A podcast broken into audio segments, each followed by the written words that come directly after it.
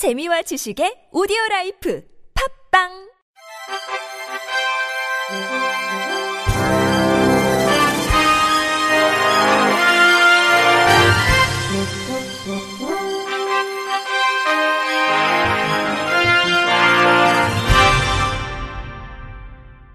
청취자 여러분 안녕하십니까? 2월 25일 화요일 KBIC 뉴스입니다. 경북 칠곡의 한 중증장애인 거주시설에서 코로나19 확진자가 22명 발생했습니다. 경상북도는 어제 칠곡 미랄 사랑의 집 입소자 1명이 확진 판정을 받은 데 이어 오늘 21명이 추가 확진됐다고 밝혔습니다. 집단 생활시설에서 코로나19 집단 감염이 발생한 건 이번이 처음입니다. 경상북도는 확진자들을 의료기관으로 이송하고 나머지 47명은 격리 조치했습니다. 또 장애인 거주시설인 경북 예천의 극락마을에서도 종사자 한 명이 오늘 오전 확진 판정을 받았습니다. 경북도는 이 시설을 폐쇄 조치하고 도내 집단생활시설 546개, 2만 3천여 명에 대한 방역과 감시를 강화하기로 했습니다. 보건복지부가 코로나19 관련 정보 접근성이 취약한 청각 언어 장애인을 대상으로 영상 수화 상담을 제공한다고 밝혔습니다.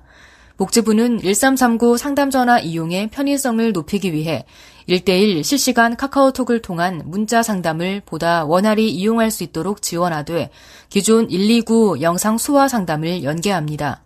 신청은 보건복지 상담센터 누리집 상단 상담 안내 또는 고정 배너 영상 수화 상담을 클릭하거나 129 앱을 통해 신청하면 됩니다.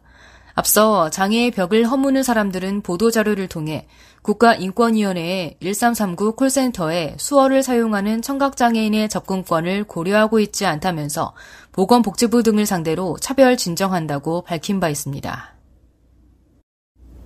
정부가 올해 특수교사를 역대 최대 규모인 1,398명 증원하겠다는 계획에 전국 장애인 부모연대가 어제 논평을 내고 환영의 뜻을 밝혔습니다. 부모연대는 특수교사 증원으로 특수교육지원센터의 특수교사가 대폭 확대됨에 따라 학교 출석이 어려워서 병원, 가정 등에서 순회 교육을 받는 학생과 일반 학교에서 통합 교육을 받고 있는 장애 학생들에 대한 지원이 확대될 것으로 기대된다고 밝혔습니다.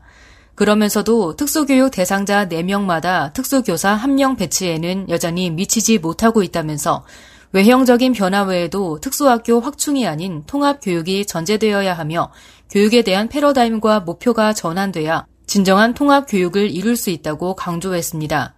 이어 장애 학생이 통합된 교육 환경에서 안전하게 교육받을 수 있는 즐겁고 체계화된 완전한 통합교육 실현을 위해 끊임없이 노력해 줄 것을 촉구했습니다. 한편 행정안전부는 지난 18일 특수교사 정원을 2018년 1173명, 지난해 1,036명 증원한 데 이어 올해에는 역대 최대 규모인 1,398명을 증원할 계획이라고 밝힌 바 있습니다. 한국장애인 개발원은 중증장애인이 직접 참여하는 장애인식 개선 문화를 조성하고자 중증장애인 참여형 장애인식 개선 프로그램 지원 사업 수행기관을 모집합니다. 중증장애인 참여형 장애인식 개선 프로그램은 중증장애인 참여자에게 음악 연주 등의 교육 훈련을 실시해 장애 인식 개선 교육 수요가 있는 신청기관을 대상으로 공연을 할 수 있도록 지원하는 사업입니다. 개발원은 장애 인식 개선 문화 프로그램 사업 담당 매니저, 운영 지원 인력, 프로그램 참여 중증 장애인의 인건비, 사업비, 훈련 수당 등 수행기관당 총 7천여만 원을 지원합니다. 모집 규모는 수행기관 2개소로 장애인 복지단체, 비영리 민간단체 지원법에 의한 단체 중 장애인 관련 단체, 사업 수행을 위한 인프라를 갖춘 기관 중 한 가지를 충족할 시 지원 가능합니다. 수행기관으로 선정된 곳은 장애인식 개선 문화 프로그램 기획, 중증장애인 참가자 교육 훈련 등을 수행해 올 하반기 문화예술 장애인식 개선 교육 수요가 있는 신청기관 40개소를 대상으로 공연을 하게 됩니다. 신청을 희망하는 기관은 오는 3월 11일 오후 6시까지 한국장애인개발원 홈페이지에서 신청서, 프로그램 계획서를 내려받아 작성하고 고유 번호 중 사본, 법인 설립 허가증 사본 또는 장애인 복지시설 신고증 사본 등의 서류를 구비해 이 나라도움 공모 사업에 온라인 접수하면 됩니다. 교육부와 국가평생교육진흥원이 올해 장애대학생 교육활동 지원 사업 1학기 신청을 받는다고 밝혔습니다. 장애대학생 교육활동 지원 사업은 교육 지원 인력을 통해 장애 대학생에게 이동 편의 등 대학 내 생활 지원과 수어 통역, 속기 등 학습을 지원하는 사업입니다. 올해는 장애 대학생 맞춤형 학습 지원 강화를 위해 속기사나 수어 통역사 등과 같은 전문 교육 지원 인력의 국고 보조금 지원 한도 기준액을 월 186만 2천 원으로 인상하고 국가 평생교육진흥원에서 지원 인력 사전 교육을 지원함으로써 서비스와 교육의 질을 높일 계획입니다. 교육 지원 인력 지원이 필요한 장애 대학생은 소속 대학의 장애학생 지원센터에 오는 3월 13일까지 신청하고 대학은 학생들의 수요를 종합해 사업 전담 기관인 국가평생교육진흥원에 제출하면 됩니다. 교육활동 지원 사업에 대한 자세한 사항은 대학의 장애학생 지원센터와 사업 전담 기관인 국가평생교육진흥원 홈페이지에서 확인할 수 있습니다. 경기도가 경기 북부 장애인 복지 종합지원센터 건립을 본격 추진한다고 밝혔습니다. 지난 2017년 기본계획 수립 후 3년 만으로 201억 원의 사업비가 투입됩니다.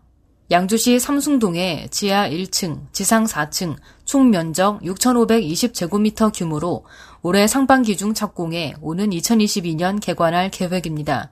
센터에는 경기도 시각장애인 복지관, 경기북부 권익 옹호기관, 경기북부 장애인 가족지원센터, 장애인 보조기기 북부센터 등 도가 직접 관리하는 북부 지역 장애인 센터들이 입주할 예정입니다.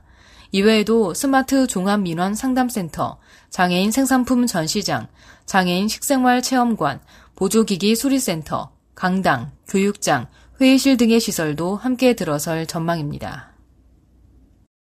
사람 사랑 양천 장애인 자립생활센터가 장애인 당사자가 주도하는 개별 자립생활 프로그램 참여자를 모집합니다. 올해 서울시 중증장애인 자립생활센터 지원 사업으로 진행되는 이 프로그램은 단기 자립생활 체험과 중기 자립생활 프로그램으로 구성됐습니다. 단기 자립생활 체험은 4월부터 10월 내 2박 3일에서 4박 5일 중 선택, 사람 중심 계획을 바탕으로 개별 계획을 수립해 실천 활동을 진행합니다. 장소는 서울 시내 숙식이 가능한 숙박시설로 모집 인원은 2명입니다. 중기 자립생활 프로그램은 3월부터 11월까지 연중 진행되며 사람 중심 계획을 바탕으로 개인별 계획을 수립해 요리, 주거, 금전관리, 여가 문화활동, 직업체험 등 월별 실천 활동이 이루어집니다. 모집 인원은 3명입니다. 참여 대상은 자립생활을 계획하고 실천할 장애인 당사자로 양천 IL센터에 직접 내방해 이용 신청서와 ILP 신청서를 작성한 후 제출하면 됩니다. 끝으로 날씨입니다. 내일은 전국적으로 구름이 많겠고 강원도와 경상도 일부 지역에는 비가 내리겠습니다. 예상 강수량은 20에서 60mm, 강원 영동의 경우 많게는 80mm의 비가 오겠습니다. 또 강원 산지에는 10에서 40cm의 많은 눈이, 강원 북부 동해안과 경북 북동 산지에는 1에서 5cm 가량의 눈이 쌓이겠습니다. 내일은 낮 기온이 10도 이상까지 오르며 포근하겠습니다. 아침 최저 기온은 0도에서 9도, 낮 최고 기온은 6도에서 15도로 평년보다 높겠습니다. 바다의 물결은 서해 앞바다에서 0.5m에서 1.5m, 남해 앞바다에서 0.5m에서 2.5m, 동해 앞바다에서 1m에서 3.5m 높이로 일겠습니다. 이상으로 2월 25일 화요일 KBIC 뉴스를 마칩니다. 지금까지 제작의 이창훈, 진행의 홍가연이었습니다. 고맙습니다. KBIC